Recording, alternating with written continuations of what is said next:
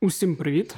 Мене звуть Федір Попадюк, і це подкаст Кляті питання. Подкаст, у якому я відповідаю на усі ті кляті питання зі спокоєм сітхартхи, Гуатами, і спокою цього з кожним днем стає все менше і менше. Якось я вам казав, що планую випустити кілька епізодів про неєвропейські країни у контексті нашої визвільної війни з Росією. Бо нагадую, світ великий, не всі країни демократичні, і не усюди російська пропаганда сприймається як бред п'яного таксиста про те, що рептилоїди вводять в безцінні рідини нашого тіла отруєні речовини, які змушують нас дивитись TikTok та не любити Росію.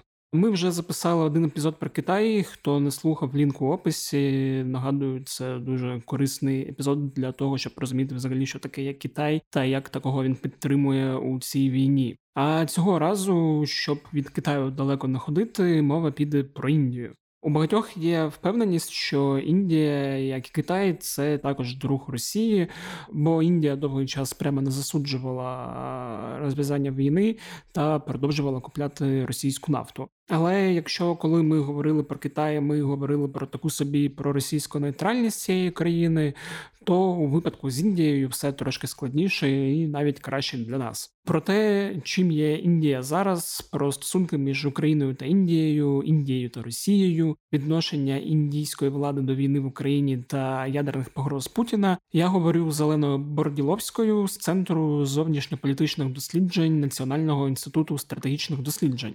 Пані Олена є, мабуть, кращою експерткою по темі Індії в Україні, тож ви дізнаєтесь багато багато цікавого. Ну а тепер давайте слухати. Пані Олена, я вас вітаю. вітаю. Дякую, що прийшли поговорити про Індію.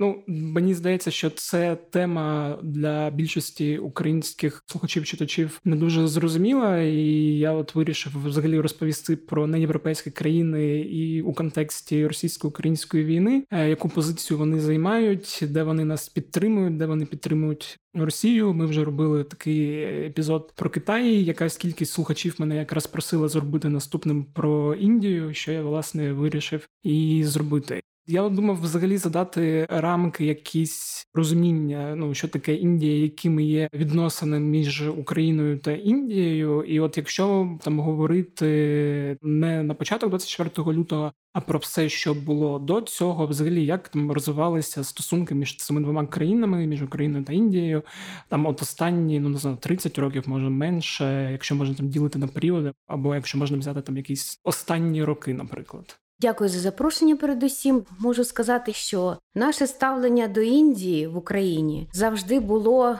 мабуть, краще ніж в Індії до України, з причини того, що ми про Індію багато чого знаємо, а вони про нас знають, на жаль, мало. Це такий вступ невеличкий. Ну, дійсно, от ми з вами говорили, що е, в Україні танцюють класичні індійські танці, вивчають мови, дивляться Болівуд, там я не знаю, ходять в індійські ресторани, ходили принаймні. Я вже Ходять не кажу про йогу, яка вже святкується в нас цей день йоги на міжнародному рівні. Вже котрий рік поспіль і в Україні також. Е, Ми дуже щирі по відношенню до індійців. Нам дійсно подобається їхня культура. Ми хочемо її вивчати і вивчаємо. Люди, які можуть собі це дозволити, їздять туди на відпочинок, їздили знову ж таки до подій, які почалися нещодавно. На жаль, ми хочемо знати цю культуру. Ми її вивчаємо. Дійсно, е, вивчаємо на рівні мов, починаючи з середнього рівня, з гімназії східних мов і закінчуючи інститутами, університетом, де є студенти, які е, вивчають мову гінді, які можуть поїхати на стажування до Індії. Але це дуже маленьке коло людей, які можуть туди потрапити професійно, е, українці, і можуть розказати про Україну на превеликий жаль. Тоді як е, в Індії про Україну до сих пір знають мало. Ну, я скажу так, що війна, звичайно, принесла нашу державу в такий медійний простір індійський, але це трошки однобоке розуміння. А починаючи від незалежності, від того, як Україна стала незалежною державою, так, Індія формально визнала українську незалежність дуже швидко. Ми встановили дипломатичні е, відносини, 30 років вже їх відсвяткували.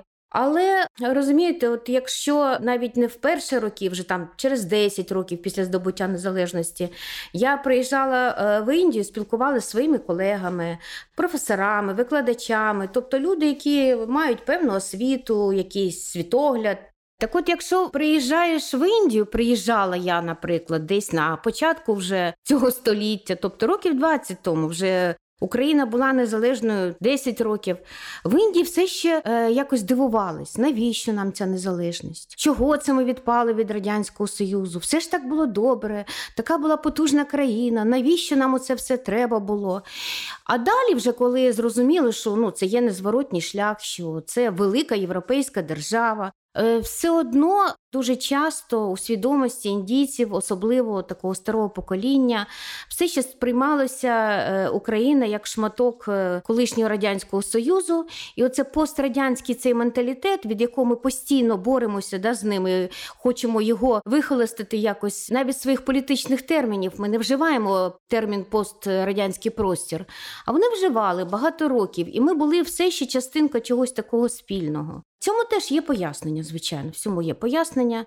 По-перше, в нас дуже маленьке лобі наше українське в Індії. Чому? Бо зазвичай інтереси якоїсь держави лобіюють люди, які з нею пов'язані, які там вчилися, наприклад, да, які просто жили, відвідували, там, мають родичів і так далі.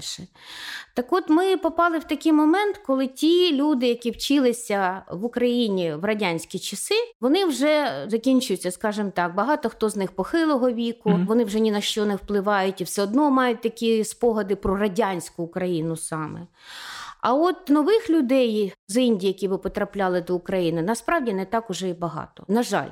Навіть якщо ми говоримо про студентів, нам здається, що вони є, вони є, правда, і на піку, скажімо, до початку війни і до цієї коронавірусної історії в Україні було десь приблизно до 20-18 тисяч, можливо, індійських студентів. Але якщо ми з вами згадаємо, яке населення Індії, так, понад мільярд і дуже багато понад мільярд, то, звичайно, ці 18 тисяч це не то, що крапля, це просто краплиночка в великому такому океані, і це дуже мало. Україна мало представлена в Індії, і це пояснює багато чого. Тобто про нас просто дуже мало знають про нашу культуру, про нас мало писали знову ж таки до війни в індійських змі. В нас не було кореспондентського пункту там, в нас не було українського культурного центру. Ми про це, от всі люди, які займаються Індією, е, відносинами між країнами, індологією. Ми про це постійно говорили, кричали і так далі. Але, на жаль, так сталося, що Індія не була в пріоритеті наших зовнішньополітичних інтересів.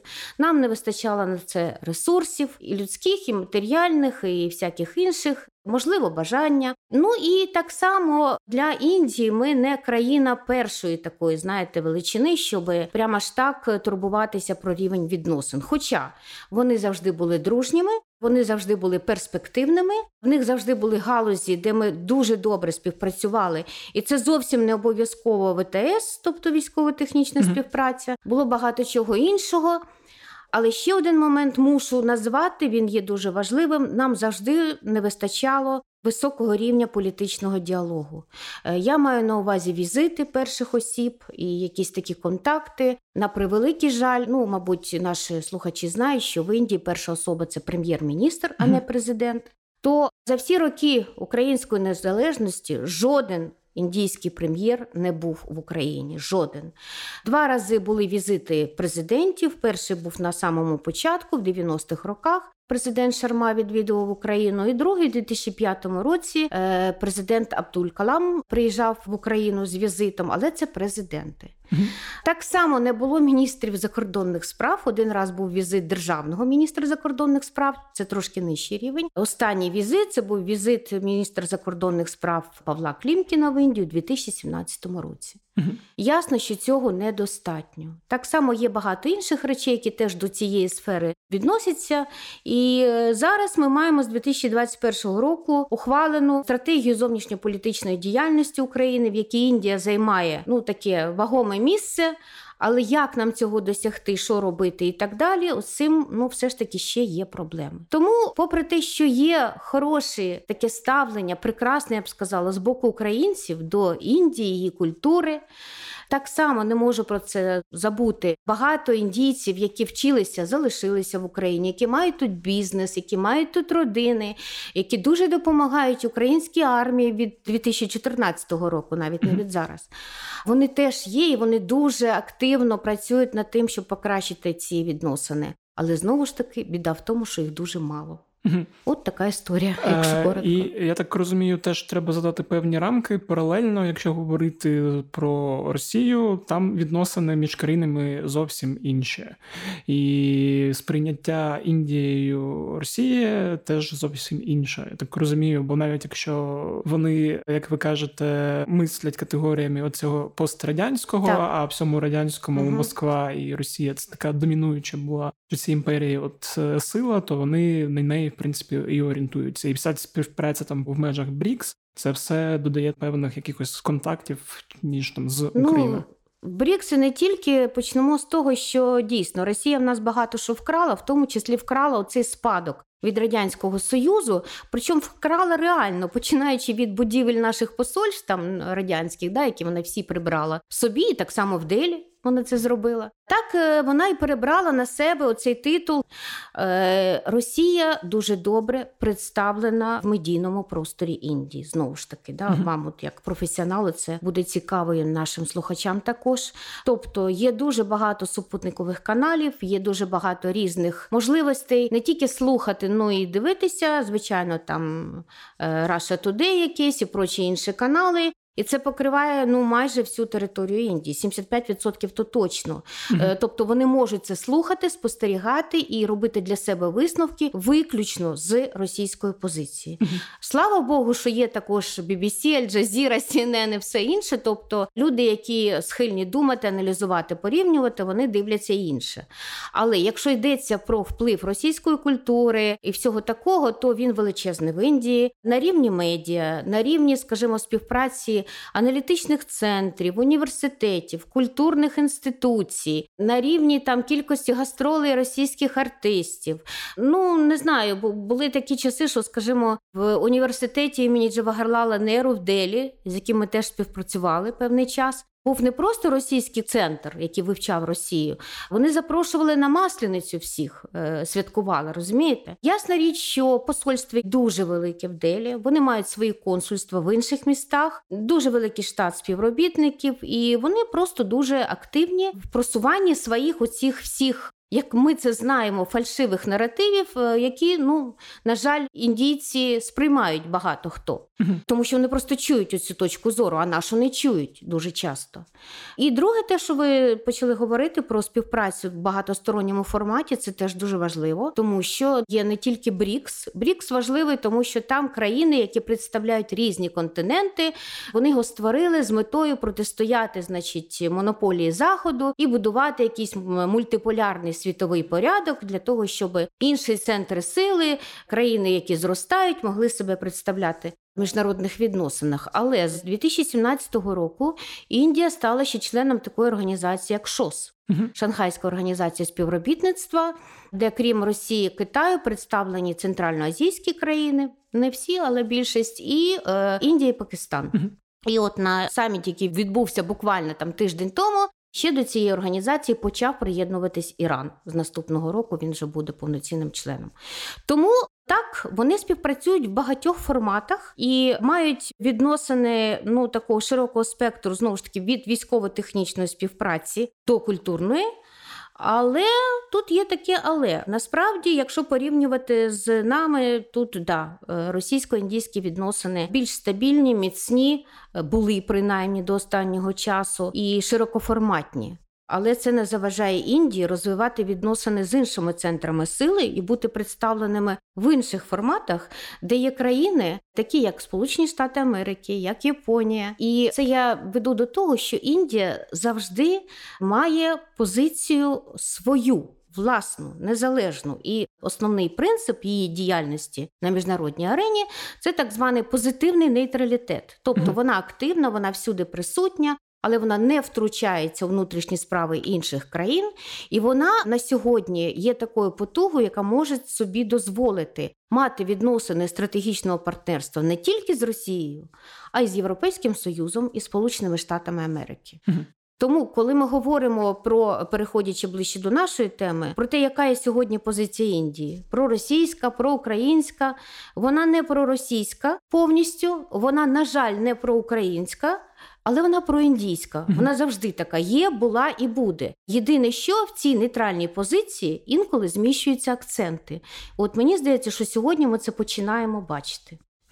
Це цікаво, що навіть в контексті, от коли ми записували попередній епізод про Китай, от там ми зафіксували, що в Китаї зараз навпаки от є ця проросійська нейтральність, коли ну теж представлена точка зору російських змі, російські наративи, але вони їх транслюють, наче свідомо. Тобто не через те, що там супутник крутить Russia Today китайський, а через те, що там китайські медіа офіційні, інших там немає, так розумію.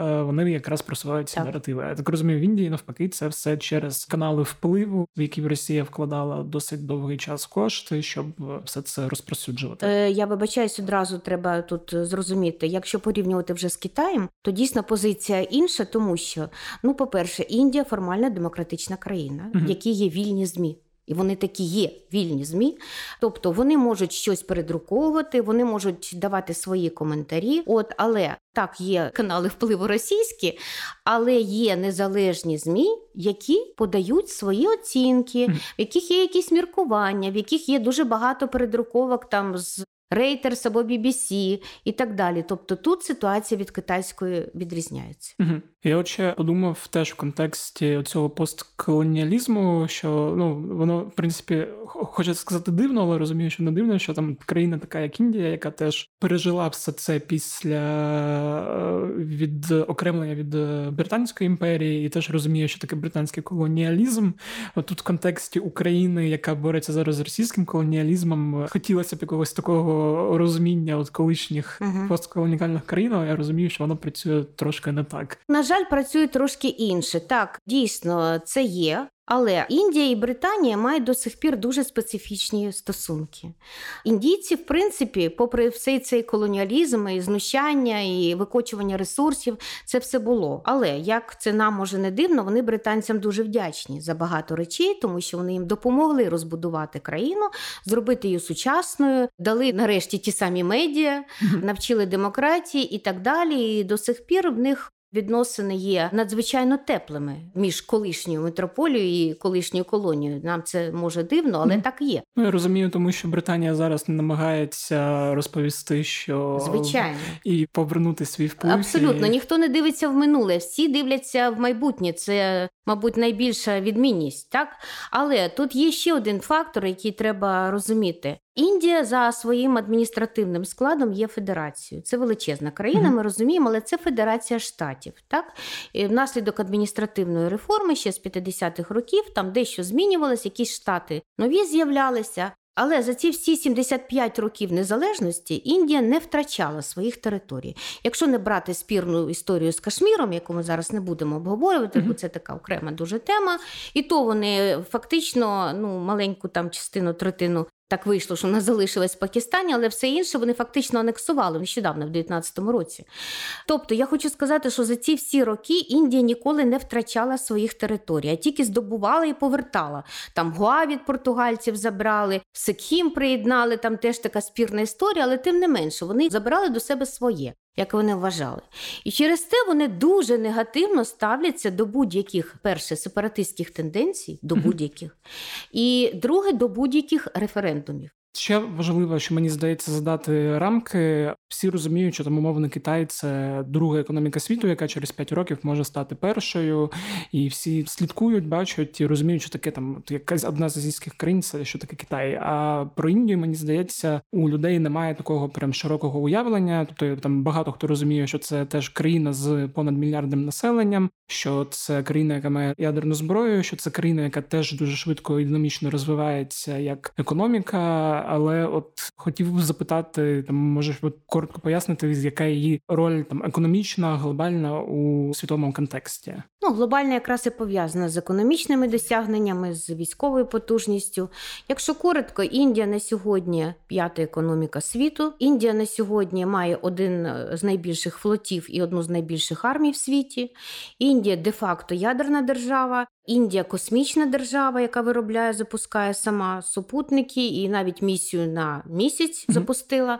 Має свої досягнення в інших галузях науки, передових, таких як нанотехнології. Відома в світі неймовірною кількістю інженерів в галузі інформаційних технологій по всіх країнах. Теж і багато з них займають провідні позиції в провідних компаніях світу, таких як Google або Nokia.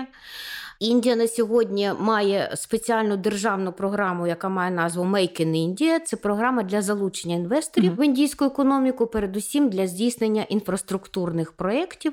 Це так звані транспортні коридори, найбільше з яких між двома головними містами Індії Делі і Мумбай.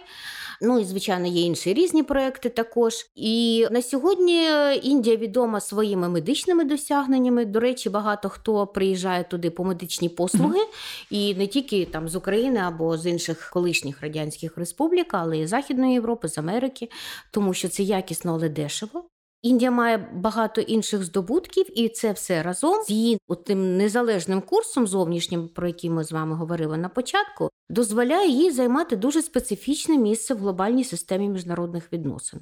Це, мабуть, одна з небагатьох країн, яка, як я вже говорила, має відносини стратегічного партнерства одночасно з Російською Федерацією і Сполученими Штатами Америки.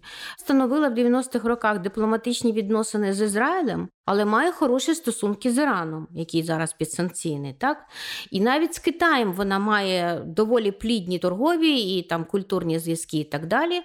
Тобто, це країна, яка дійсно зростає її ролі, буде зростати на міжнародній арені не тільки тому, що там велике населення, а саме через її досягнення і через її вміння показати себе в світі.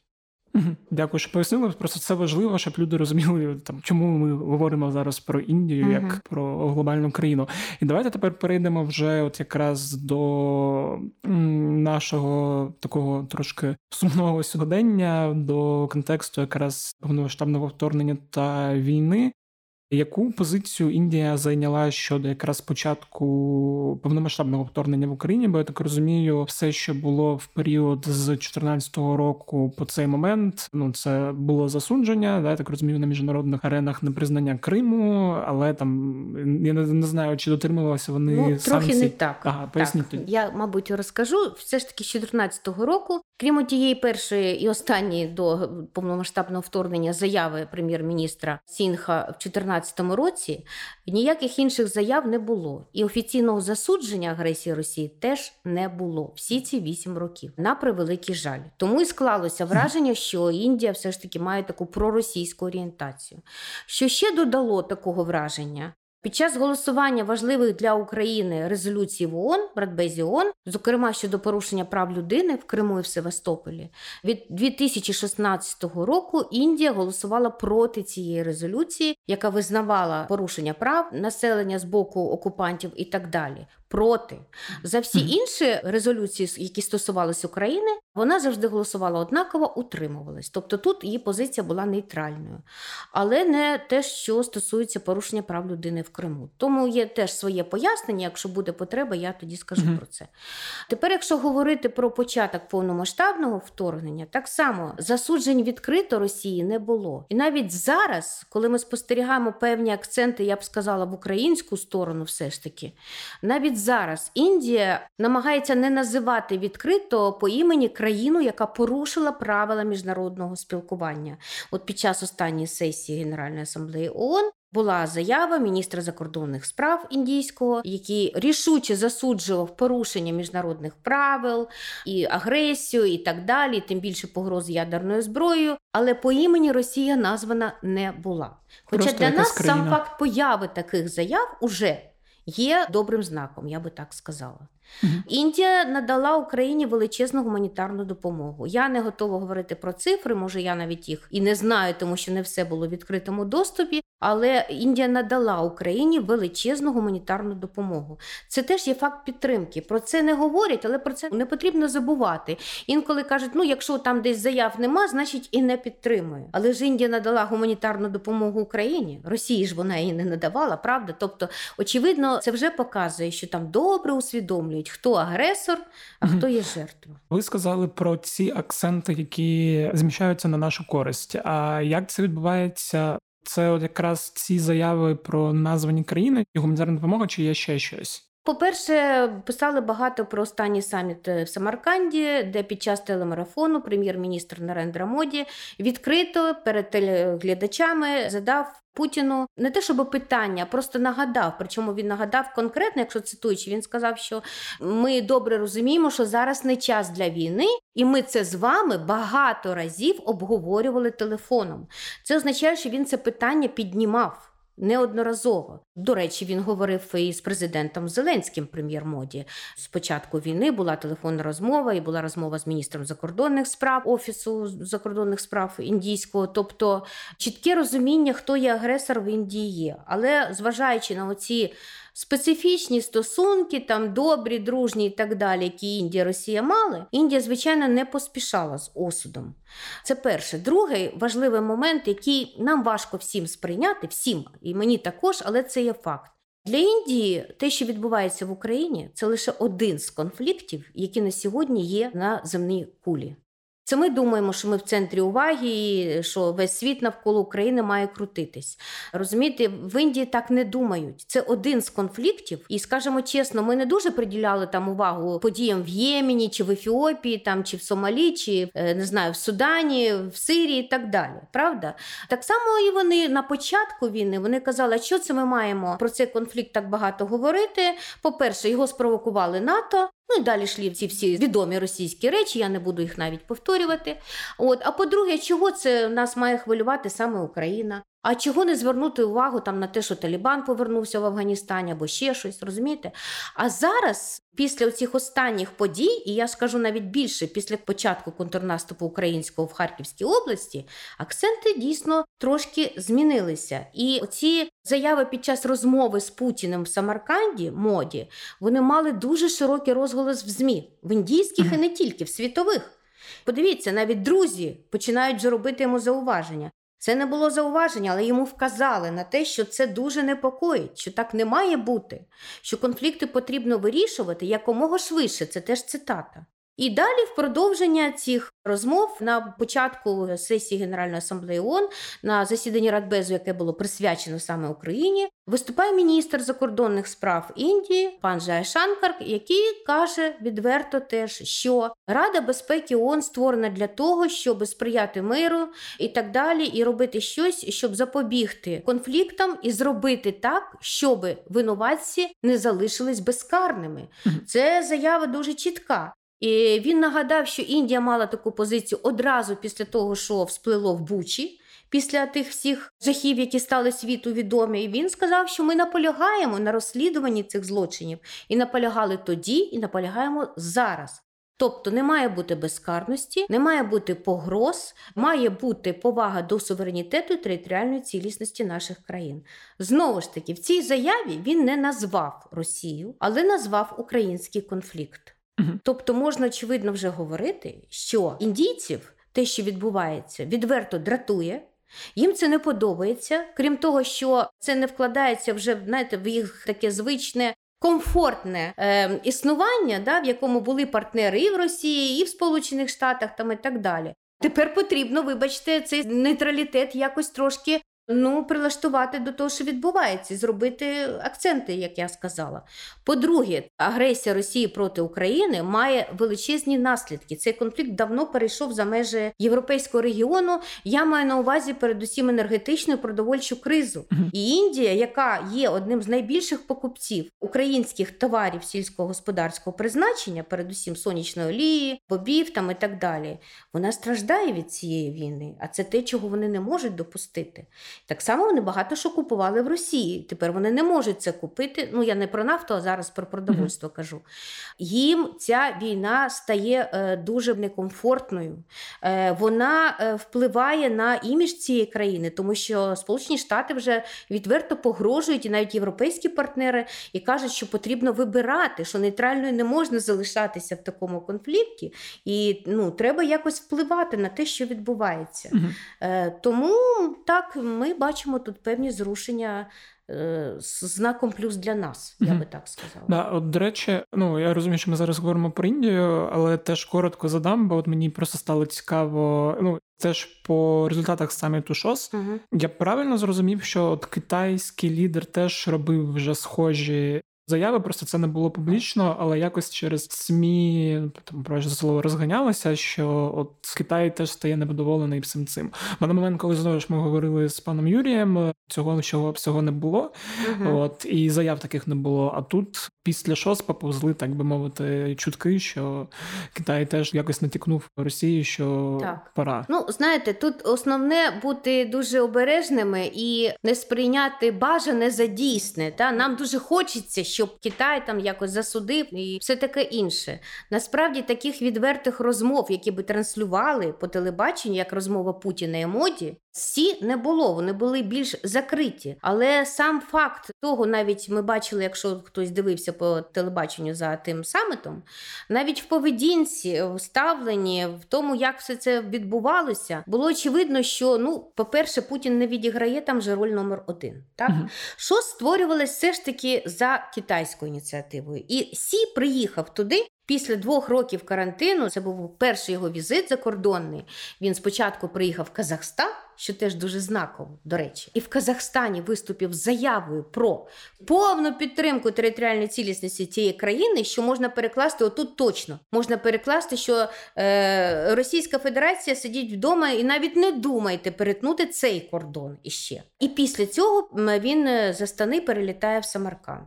Де бере участь в цьому саміті, де його приймають просто як ну фактично як Бога, навіть якщо подивитися там ті нагороди, які йому вручають, подарунки, які зустрічі, які промови там господар саміту, президент Узбекистану на його честь оголошує. Нічого подібного по відношенню до Путіна не було. Це можна навіть просто будь-кому включити, подивитися записи і зрозуміти, хто там хазяїн.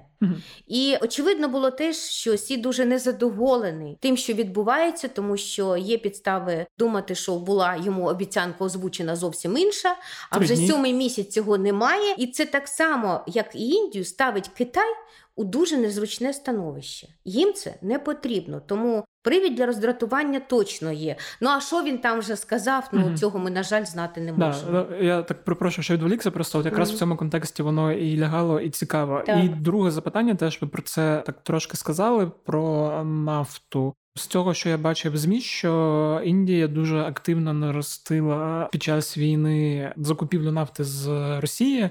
Я так розумію, через ціни. Мгм. Мені просто цікаво, як вони це просто рахують там з точки зору економіки, бо там ти з одного боку даєш країні гуманітарку, а з іншого боку, фактично спонсоруєш зброю, Вбивство, вбивство. Да. І як ці дві взаємовиключні речі існують, я не ну, в принципі, Так, як і з нас- Європою, мабуть. Не вкладаються нам в голову, як це може бути. А в індійців зовсім проблем немає з цим. Вони вкладаються чітко. Більш того, було дуже багато таких на них наїздів відвертих з боку Америки, Європи. На що перший раз міністр знову ж таки закордонних справ, а він теж дуже цікава особистість в Індії. Зараз він Європі відповів: що ви хочете? Індія купила нафти там, е, скажімо, за місяць стільки, скільки Європа купувала за день раніше. Які до нас претензії? Припинить купувати нафту самі, і тоді будемо про щось говорити. Перше. Друга заява була міністра фінансів, який сказав, що його обов'язок і його посада подбати про те, щоб виживала його країна. В цей складний і зовсім ну невідомо куди рухаючий час. Вони мають подбати про свій інтерес. Якщо в них є пропозиція купити дешеву нафту, вони її купили. Але після тих всіх заяв, якщо порівняти, скажімо, кількість закупівель, цифр не пам'ятаю, але точно скажу, що з тим порівняно, що було в травні, вже в липні було набагато менше. Тобто Індія перестає купувати російську нафту в таких великих обсягах, як це було навесні. Ну і тут можна говорити насправді не тільки про тиск, а про те, що в них немає стільки резервуарів, Мгм. тобто їм фактично немає де зберігати таку велику кількість нафти. Тобто зараз це питання вже так гостро не стоїть. Зрозуміло. А хотів ще перейти до однієї важливої теми. Ми вже проговорили те, що Індія є ядерною країною. Зараз всіх лякає, і як ми тут не під запис проговорили, що настільки лякає, що просто українці зараз намагаються, щоб ні плакати і сміявся, просто все це перетворювати на жарти, починаючи там від щоковиці ну, закінчувати. Ну да, да, да, да, да. Бо проти цього ти прийому взагалі ніякого немає, і це дуже дуже страшно. І особливо там в контексті заяв, от ми зараз записуємо цей епізод сьогодні, 28 вересня 27-го була заява Медведєва. Якщо переклали, що ми можемо собі дозволити вдарити, бо НАТО нічого не зробить, бо бояться. От і ну, все це трошки лякає, але з того, що я чув у аналітиків, що такі країни, як Індія, такі країни, як Китай, Мабуть, як Ізраїль, який одночасно не визнає, що в нього є, але всі знають, що в нього є, плюс який теж є партнером е, Росії. Ну від весь цей ядерний клуб, коротше кажучи, навіть е, з КНДР будуть дуже проти, якщо Росія використає ядерну зброю, бо тоді відбудеться певна девальвація, і політичний інструмент перетвориться вже в реальний інструмент, і це може призвести до наслідків, які всі країни, які мають ядерну зброю, не хочуть. Бо типу, тоді на що вона вже потрібно, як стримувати, якщо її вже використали. І в цьому контексті я хотів запитати: от ви сказали там про Китай і Сі, от не сприймати бажане за дійсне. Хотів запитати, от тут чи не сприймаємо ми бажане за дійсне, коли думаємо, що такі країни, як Індія чи Китай, які мають ядерну, ну в першу чергу Індія, якщо ми про неї говоримо, можуть вплинути на Росію і сказати, е, шановний чи не шановний Володимир Володимировичу, краще цього не робіть, бо в цьому контексті ви вже воюєте не тільки з НАТО, та як ви там собі це придумали, ви вже зачіпаєте весь світ, і весь світ буде проти цього. Саме так тут можемо точно сказати, що це не бажане, це дійсне. Е, З такої причини, що Росія і Індія мають абсолютно різні ядерні доктрини. Угу. В російській доктрині, на жаль, дозволяється першим нанесення ядерного удару, якщо є там потреба, захист російськомовного і так далі. Ці всі теж відомі нам фрази, не будемо їх повторювати. Угу. В індійській ядерній доктрині чітко зазначено, що країна не буде використовувати ядерну зброю першою і тим більше не буде її використовувати проти неядерної країни. Це чітко записано. Індія пройшла дуже довгий шлях до створення своєї ядерної зброї. Фактично, з середини 70-х років, ще за Індіри Ганді вони її почали створювати. От і навіть трошки раніше, спочатку в співпраці з західними країнами, потім західні країни їм відмовили в такій співпраці, і фактично вони її створювали самі. І аж до 98-го року, коли відбулися перші ядерні випробування, і Україна тоді ці випробування засудила. Угу. Це ще було ж після цього договору про нерозповсюдження. Звичайно, да? да, до якого Індія не приєдналась, тому що завжди вважала його несправедливим. От, оскільки це дійсно створили якийсь такий ядерний клуб, а всі решта країн там за умовами договору, які створили ядерну зброю пізніше, значить вони до нього вже не могли. Треба було тільки відмовлятись від ядерної зброї. Індійців це не влаштовувало, і, звичайно, для них це дуже таке болюче питання. Більш того, я добре пам'ятаю цей 98 рік, коли в Україні було багато дискусій. Тут, значить, індійське посольство бігало, ну не виправдовувалося, але пояснювало, що ж це таке сталося. І потім в самій Індії було дуже багато дискусій. Як це так? Країна, яка там виросла на принципах Махатми Ганді, навіть незалежність здобули шляхом ненасилля, да, без зброї, фактично без нічого. Як це так, і тут раптом ядерна зброя. Що це? Так от, я згадала теперішнього міністра закордонних справ Субраманям Джайшанкар, його прізвище, ну дуже складно вимовляється, але тут питання в тому, що його батько. Крішнасвамі Субраманіям є одним з авторів ядерної доктрини Індії. І взагалі це така фігура була, знаєте, Ну, я навіть не знаю, з ким порівняти в Україні, може хіба що з Євгеном Марчуком. Тобто, це був такий стратег, це була людина, яка дійсно дбала про національні інтереси. Він дуже багато про це писав. Він працював і як журналіст. Він був директором одного з найбільших аналітичних інститутів, які займалися питаннями оборони Індії, таке інше. І він був причетний до розробки ядерної доктрини. Він багато уваги приділяв цій ядерній програмі. Він завжди її виправдовував, тому що він належить так само, як його син тепер, до так званої школи Real Politics, тобто це угу. реальна політика, uh. да, це суто стратегічні інтереси, захист національних інтересів передусім. А оті всі розкази про миролюбність, там про Махатму Ганді, це все на другому плані. Коли ти маєш країну, ти маєш її захищати. І звідти Їхній такий посил, сила поважає силу. Якщо в світі існує ядерна зброя, значить Індія теж має собі її створити. І вони це створили. І більш того, і батько, і син були причетні в 2007 році. Тоді він ще був живий батько, зараз його вже немає. Були причетні до так званої ядерної угоди з Сполученими Штатами Америки. У 2007 році це угода в галузі мирного атому, але тим не менше, це дуже була важлива така річ. Після чого відносини Сполучених Штатів і Індії покращилися набагато. І проти цієї угоди бігала і тоді ще Росія кричала, що це робиться, і як же так, і все таке інше.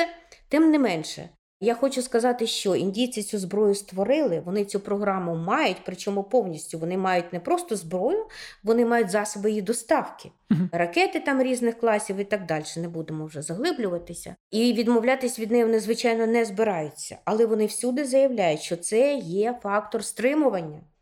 Більш того, вони вже мають приклад війни між двома ядерними державами. Я маю на увазі каргільський конфлікт між Індією і Пакистаном 99-го року. Тобто через рік після того, як обидві держави, і Індія, і Пакистан, де-факто стали ядерними. Але вони не використовували ядерну зброю. Це був ну, звичайний конвенційний. Е, конфлікт. Так. Тобто вони такі приклади мають вже, вони знають про що вони говорять. І зараз я вам хочу сказати, в індійських змі тема оцих ядерних погроз популярна не менш ніж в українських. Вони дійсно цього бояться, вони це не сприймають. І вони виступають рішуче проти таких погроз. Тобто тут якраз я думаю, що все ж таки ми Індію можемо сприймати як союзника. До речі, я хотів запитати ще окремо, от е, що пишуть зараз індійські змі про все це і Пишуть і пишуть Да. дуже багато, і їх це непокоїть. Мгм. І оці заяви, які були озвучені на полях Генеральної асамблеї ООН, тому що там теж багато чого відбулося, і знову ж таки Індія себе проявила класично, я б так сказала, тому що на полях саміту відбулось засідання міністрів закордонних справ організації БРІКС, про Мгм. яку ми згадували, так ці, ці всі полюси сили інші. Але Наступного дня відбулася зустріч міністрів закордонних справ країн так званого кваду четвірки азійсько-індотихоокеанської, можна так сказати, куди входять чотири країни: Індія, Японія, Австралія і Сполучені Штати.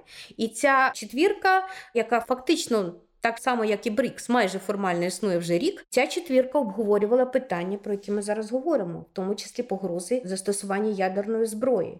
І тут Індія має такий теж голос і має союз з країнами, які чітко стоять на проукраїнських позиціях. Тут от трошки заспокоїло, бо мені здається, це важливо, коли от інші, як ви сказали, союзники. Там ситуативні союзники, нейтральні союзники Росії, Але вони вони от засуджують і дуже цього не хочуть. Це не так, як хочуть. Нас, як людей, які теж цього прям дуже дуже не хочуть, теж заспокоює. Е, бо знаю, я вже не знаю, чим себе заспокоїти. Ну, я насправді кажу, що з Індією у нас не так все і погано, як на перший погляд здається, особливо останнім часом. Це чудова новина. А ще хотів спитати: от два, мабуть, останні запитання. Перше про ну, взагалі, можна так, щоб деталі не залазити. Просто цікаво зрозуміти, що представляє собою індійський оборонно-промисловий комплекс. І чи може Індія там теоретично бути постачальником зброї для України чи ні? І чи ми в цьому зацікавлені? Ну, Знаєте, теоретично так, я буду дуже обережна Ага. тут у відповідях, тому що є декілька важливих моментів. І Росія, і Україна співпрацюють з, Індією в галузі ВТС. Угу. Так, звичайно, що з такої причини ще з радянських часів в Індії є дуже багато зброї радянського походження, старої зброї, яка нам можливо була би зараз зовсім і не зайва. Так, тобто вона ясна річ там є. Мгм. Про якісь такі контракти, принаймні, я не чула, не буду нічого говорити. Теоретично, ну все можливо. Але є ще один дуже такий фактор, про який щось забувають. Всі кажуть, що от, значить, ніколи Індія від Росії не відступиться, тому що в галузі ВТС це номер один партнер там і так далі. А Індія ну, в різні роки була і номер один, а так номер два, номер три завжди покупець зброї в світі з першої десятки. Так от, останніми роками, десь та, років, мабуть, 10, а то і більше вже 15, в цьому відбуваються великі зміни. Індія намагається диверсифікувати закупівлю е, зброї будь-якої і купує їх вже зовсім не тільки в Росії, а також в таких країнах, ну в першу десятку точно війдуть е, Франція, Ізраїль Є контракти певні там Сполученими Штатами, але теж вони так не дуже озвучуються. Україна була в цій десятці так само. Зараз у нас є до сих пір контракти на ремонт е, літаків Ан-32, наприклад, з Індією. Тобто тут так само, як в своїй зовнішньополітичній діяльності, Індія не орієнтується на одного партнера, отак скажу. Тим більше, якщо цей партнер стає такий непередбачуваний. Тобто, поки все було гаразд там, да, і намагалися якось і Захід, і Росія будувати оцей значить, світ, домовлятися про щось, говорити про щось, то в цьому Індія не бачила жодних проблем. Купувала так ще якусь там стару російську зброю, але починала потроху купувати щось інше в західних партнерів. Чим більше Росія перетворюється на от такого непередбачуваного партнера, який може просто підставити, ну і так не, дуже таке е, слово, можливо, доречне, але так виходить в реаліях, так? Тим більше Індія буде від них дистанціюватися. Це абсолютно точно. Мгм. Тобто, куди ця співпраця заведе далі, все можливо, і ну, це питання, які зазвичай не обговорюються в прямих ефірах, і я думаю, що це правильно. Це вірно, так і має бути, аж до того, як ми не отримаємо якийсь факт. От буде в нас контракт, тоді ми про це скажемо.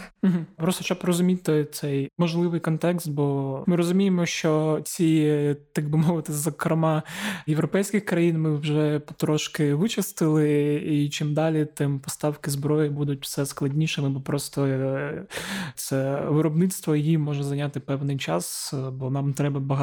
Да, на жаль, нам треба багато. А, тоді останнє питання. Ми теж так трошки про це зачепили, але можна це зробити як такий м, фінальний висновок і від цим підсумувати нашу розмову. Я хотів запитати про те, що взагалі має робити Україна зараз, щоб якось ще активніше притягувати Індію на свою сторону, і наскільки це можливо.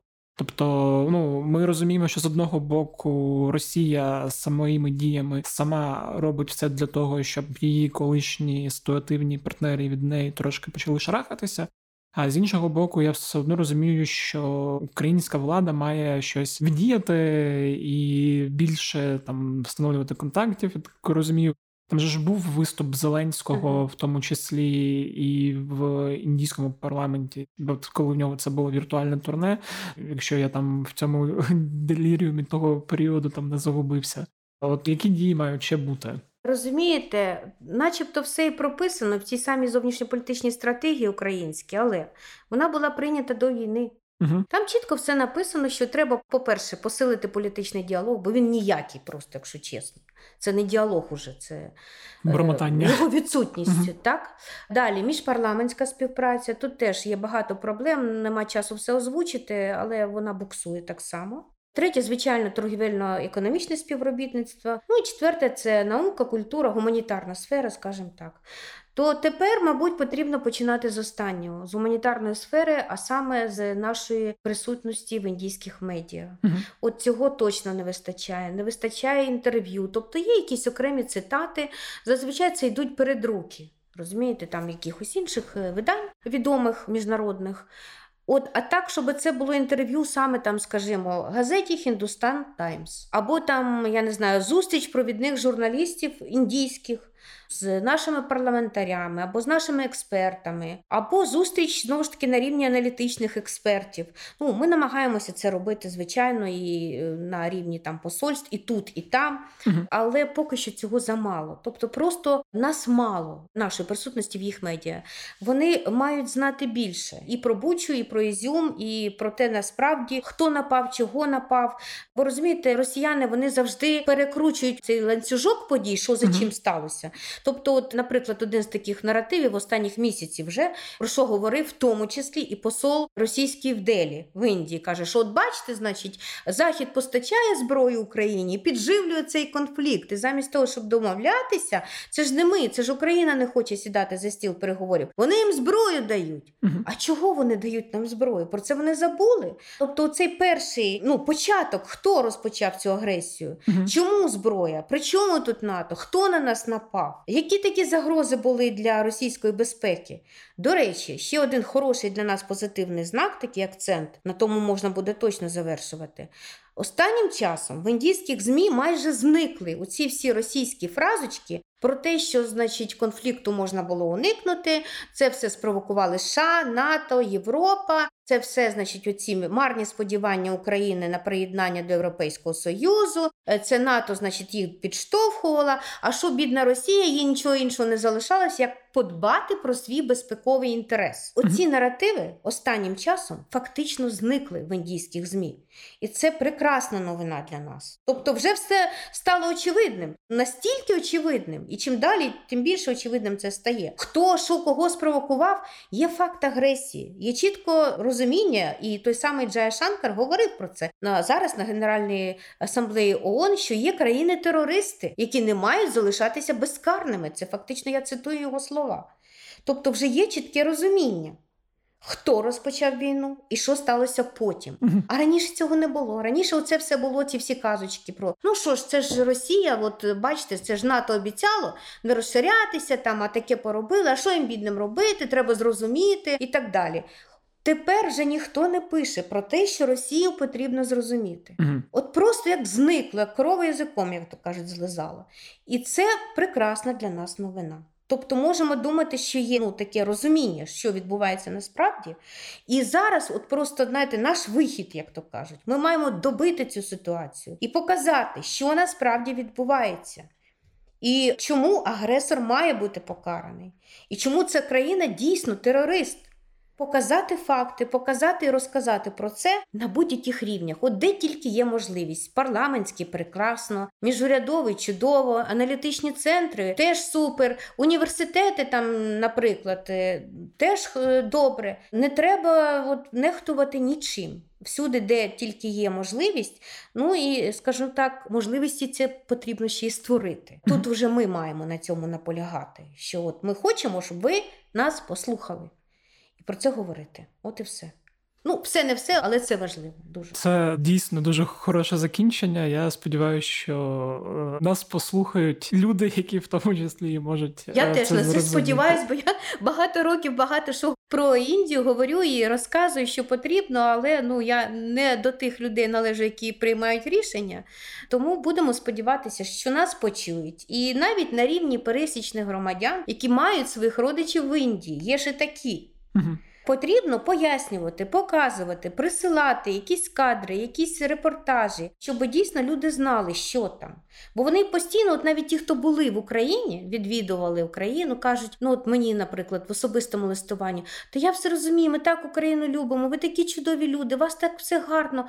Ну але ж розумієте, е, в Індії завжди був імідж Росії як гарного друга. Ми ж з ними теж стільки років дружили, ми ж з ними співпрацювали з радянських часів. А тут ще теж є окрема історія, не встигаємо про це поговорити. Що за радянських часів дві третини цієї допомоги і співробітництва, які були між радянським Союзом і Індією, йшли саме з України, з наших навчальних закладів, з наших металургійних комбінатів, з нашого КБ Південне, який ми створили, той самий перший супутник, який вони потім запустили в космос. Розумієте? Тобто про це теж треба нагадувати. Що добре, от ви кажете, що ми з вами так гарно дружили. Росія в радянські часи. Та ні, вибачте, це ми з вами дружили більше, ніж Росія.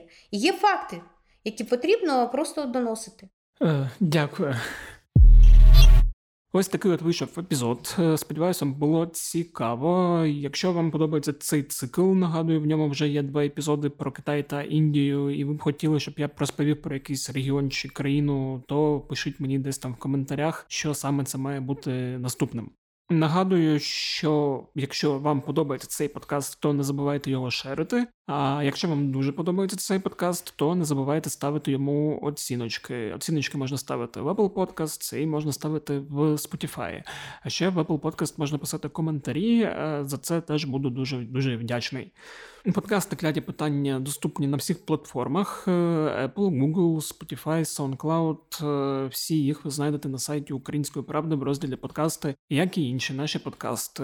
Нагадую, що в нас зараз виходить багато нового. Сподіваюсь, ще далі буде виходити ще більше новішого, але зараз ви вже можете послухати і підписатись на подкаст е, Небезпечна країна, де не в дужках.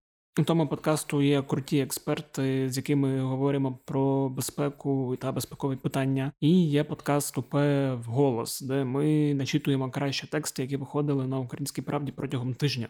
На цьому все. Скоро вийде епізод з Євгеном Будерацьким. Не пропустіть його також, будемо говорити про війну. І з вами був Федір Пападюк. Скоро почуємось. Бувайте здорові!